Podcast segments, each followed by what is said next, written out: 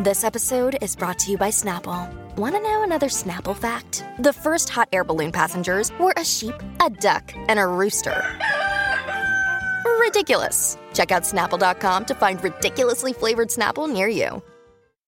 Another day is here, and you're ready for it. What to wear? Check. Breakfast, lunch, and dinner? Check. Planning for what's next and how to save for it? That's where Bank of America can help.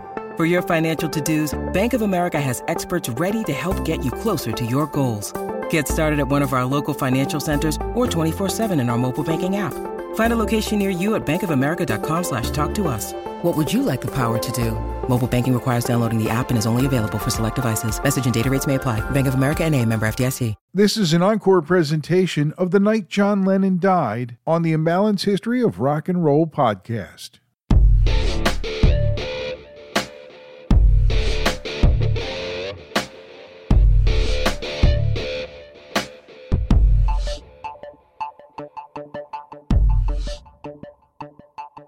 It's a pocket podcast episode of the Imbalance History of Rock and Roll brought to you by 1CBD and by Crooked Eye Brewing in the heart of Hatboro. Marcus, December 8th, 1980 is coming up on 40 years since that tragic day in rock and roll history when John Lennon was murdered. And you and I've discussed this many times the the event itself and circumstances surrounding it. But it was such a heartbreaking event for me that it took until last year for me to even be able to go up to Strawberry Fields, not far from the Dakota, where John was gunned down on that fateful night in 1980. Former Beatle John Lennon is dead. He was shot a short time ago outside his Manhattan apartment building. He died at Roosevelt Hospital. Police have a suspect in custody. Former Beatle John Lennon murdered in New York.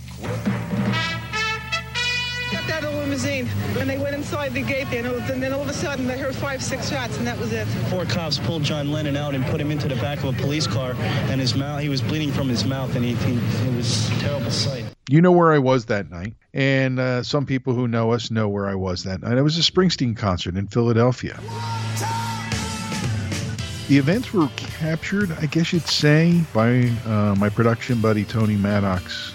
And when I put the words down, he illustrated it and really, in a lot of ways, showed me how this podcast could sound with the work he did uh, on my telling of the night John Lennon died. And it has been posted as a blog on our website, right? Mm-hmm. We wanted to present it as a, like a little podcast as we approach the 40th anniversary. But we just wanted to come in and present this little mini episode, I guess you'd say. It's a podcasting when it was still in its infancy. You got any thoughts you want to add? You were at a Bruce Springsteen show. I was watching Monday Night Football when the news of John Lennon's murder were made public by Howard Cosell. And watching with your folks? I was watching with my father, and it's bizarre because I had just gotten Double Fantasy like two or three weeks before. It had just come out. come out. Yeah, it had just November seventeenth or something like that was the release date, and I had listened to it. I I still remember hearing just like starting over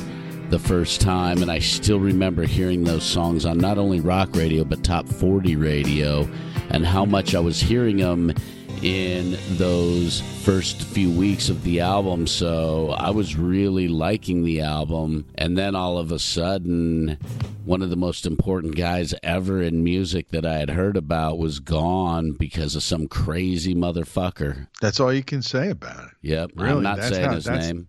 No, I I never have and will never. Different times in our lives, different perspectives Yep. of the same event. I didn't know that you had been watching Monday Night Football with Dad when that came through. Yeah, Wow. 14 years Wow. old, so we were watching it. Well, let's get a word from Crooked Eye and then come back and get to that original podcast here on the imbalanced history of rock and roll. Well, it gets to be the holiday season, Marcus. You know, you start thinking about gathering with friends, and in a lot of cases, over a pint or over Pennsylvania distilled spirits or some wine or cider. Gee, where could we go? How about our favorite? It's Crooked Eye Brewery. Right in the heart of Hatboro. It's a great place to share memories with friends and hear live music as well. Speaking of live music, you can find out who's coming to play when on their Facebook page. And as always, the beers are continually being updated. As well as your favorites on tap at Crooked Eye, right there in the heart of Hatboro and in the heart of Delco out by you. Yeah, a few miles down the road from me at Jamie's House of Music, where you can see live music and grab a pint of your favorite Crooked Eye beer. And if you're going into the brewery location in Hatboro and you have a Crooked Eye fan in your life, stop by, have a pint, buy a gift card for the holidays, and stock up on Crooked Eye merchandise. We know the holidays are always crazy, so if you want to slow down, make sure you stop by and make it Crooked Eye.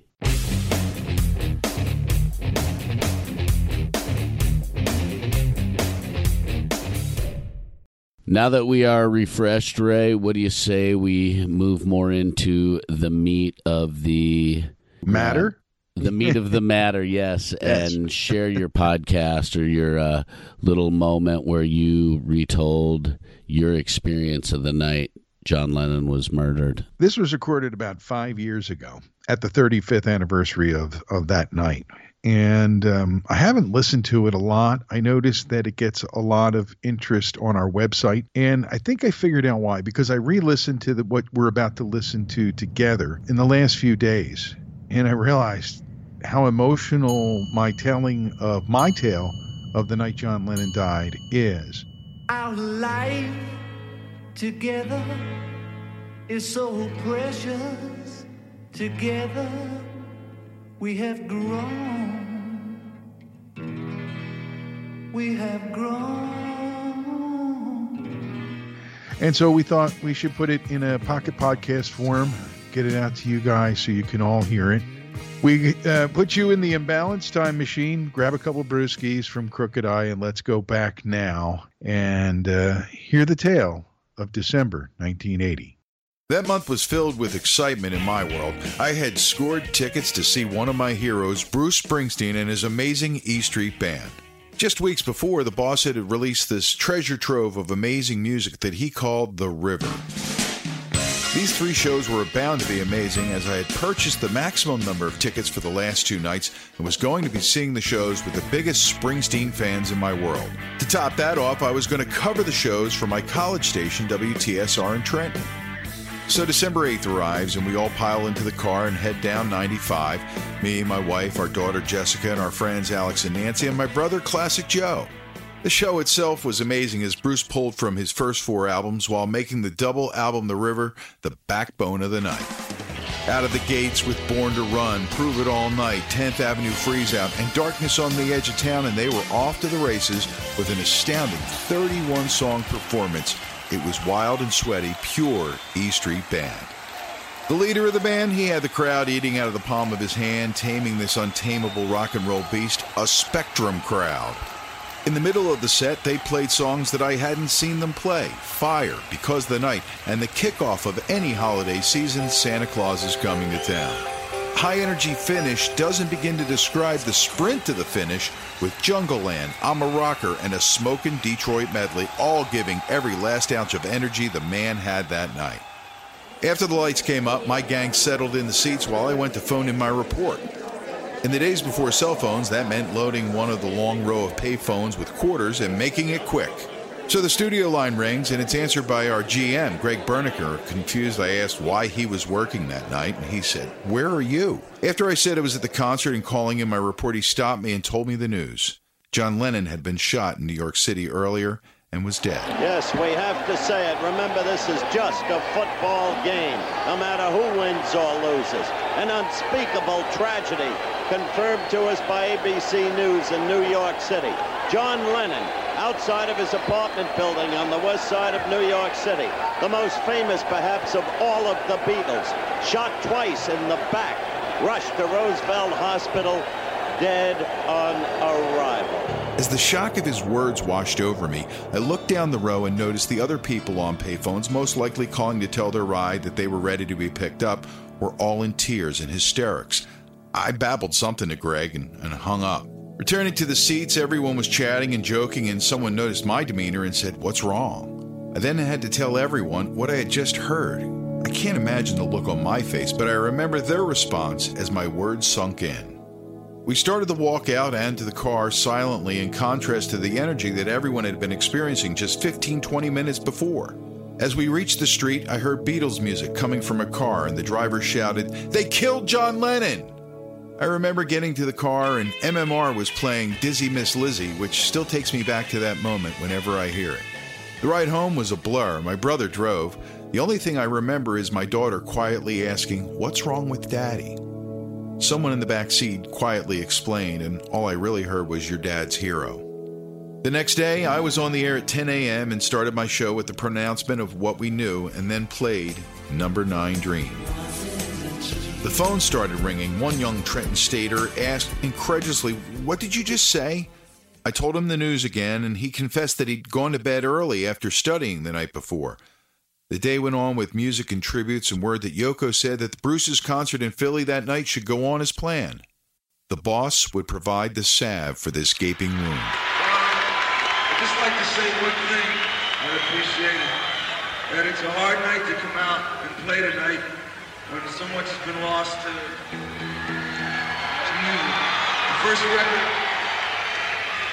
the first record that I ever learned was a record called Twist and Shout. It was a.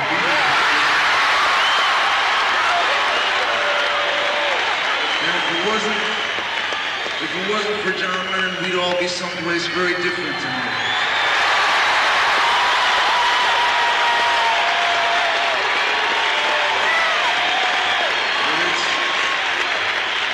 It's an unreasonable world, and you get asked to live with a lot of things that are just unlivable. And it's a hard night to come out and play, but there's just nothing else you can do.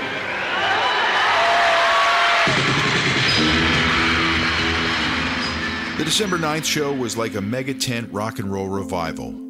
Bruce talked about the events in New York the night before and put on even more of an intense show, if that's possible, than the one on the 8th. Back to back Junglelands, making three in a row if you went on the 6th, would normally have been one of those unthinkably amazing occurrences and what most people would have been talking about. After repeating the same encore as he did on the 8th, the band left the stage, and after waving goodnight, Bruce began following them down the stairs. And about halfway down, there was a commotion below him, and the boss did a 180, and the band follows him back up. He said something about almost forgetting this one and launched into Twist and Shout. And over the next few minutes, it took that crowd to an otherworldly place, but also applied some serious first aid to 16,000 hearts, bleeding for the loss of a man who preached unity and peace, was felled by senseless violence. The revival then folded its tent and moved on to Providence. The first week of December, for me, for many years, saw clouds of gloom gather as the 8th approached. Over time, the heaviness of the anniversary lightened slowly at first. I know now that feeling if it shows up and can manage to work through it. But December 8th will always be a dark day. Now, almost 35 years after a day when evil won and peaceable people worldwide had some of their innocence stolen, we remember and look forward to a day when the world will indeed live as one.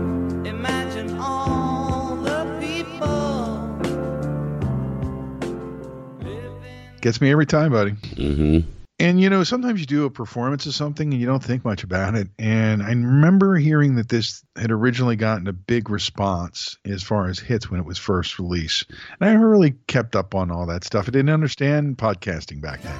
And as I see how these things go, I'm glad that we put that out there in this episode. Yeah.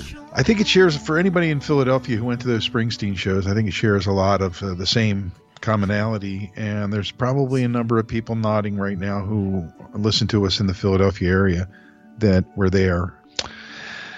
It's one of those things, man. It's one of those strange places you were at a strange time in common shared experience life here in the 20th century, 21st century. You know? Yeah. I was thinking about this while we've been putting this episode together, and you that night were at a Bruce Springsteen concert. The energy of a Bruce Springsteen concert is Yeah. so feel good and dance and boogie and have mm-hmm. fun and sing and rock and roll. And then to have this guy have to, who is one of the most upbeat, live, and amazing human beings when it comes to concert performances, has to bring it all down. to a level that you're just like, holy fuck.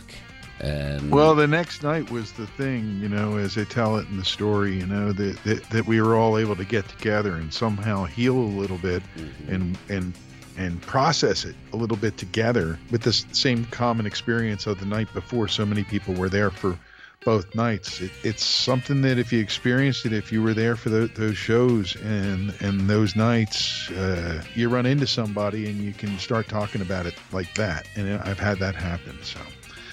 Thanks for letting me share this with everybody, Marcus. I know it's uh, kind of a, a, a somber occasion, but also uh, gives us a chance to remember John Lennon and all we loved about him. You bet. I'm glad that uh, we got to share these stories because everybody that was around at that time period has a John Lennon story from the night that he was killed. So we'll catch you on the next episode. And we thank our sponsors, One CBD and Crooked Eye, for their support of everything we do here. I'm Ray Coob, I'm Marcus in the Darkest and this is the Imbalance History. of rock and roll. Happy Christmas, Kyoko. Happy Christmas, Julian. So this is Christmas. And what have you done? Another year over. And a new one just begun. And so this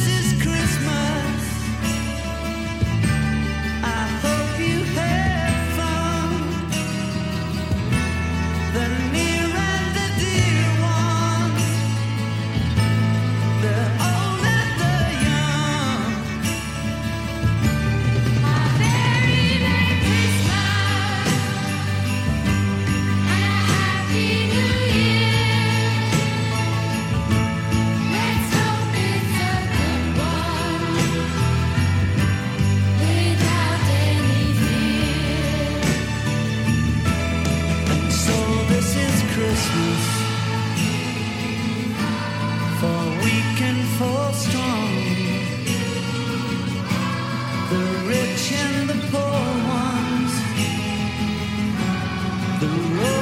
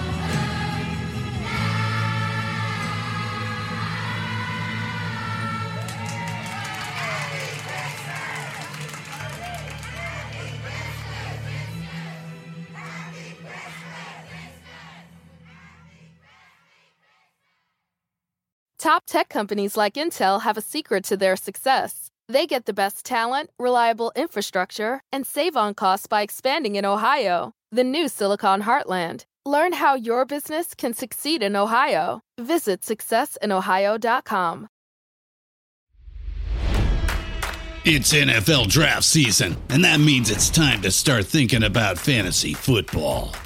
FantasyPoints.com features industry leading experts and prognosticators using proprietary hand charted data to help you score more fantasy points. FantasyPoints.com is the place to go for whatever kind of fantasy football you play. Whether you play fantasy football, daily fantasy sports, or do a little bit of everything, Fantasy Points has the meticulously researched content to guide you to victory. And why wait for the fall? Fantasy Points also covers the new spring football league, the UFL. Join the guru, John Hansen, Scott Barrett, Joe Dolan, and other massive names in the fantasy football universe with an exclusive offer. Use code Pantheon for 15% off any fantasy points package, including the all in package, with access to every article, tool, and data nugget that Fantasy Points has to offer. That's fantasypoints.com and code Pantheon for 15% off at Fantasy Points. Fantasypoints.com. Code Pantheon. Score more fantasy points.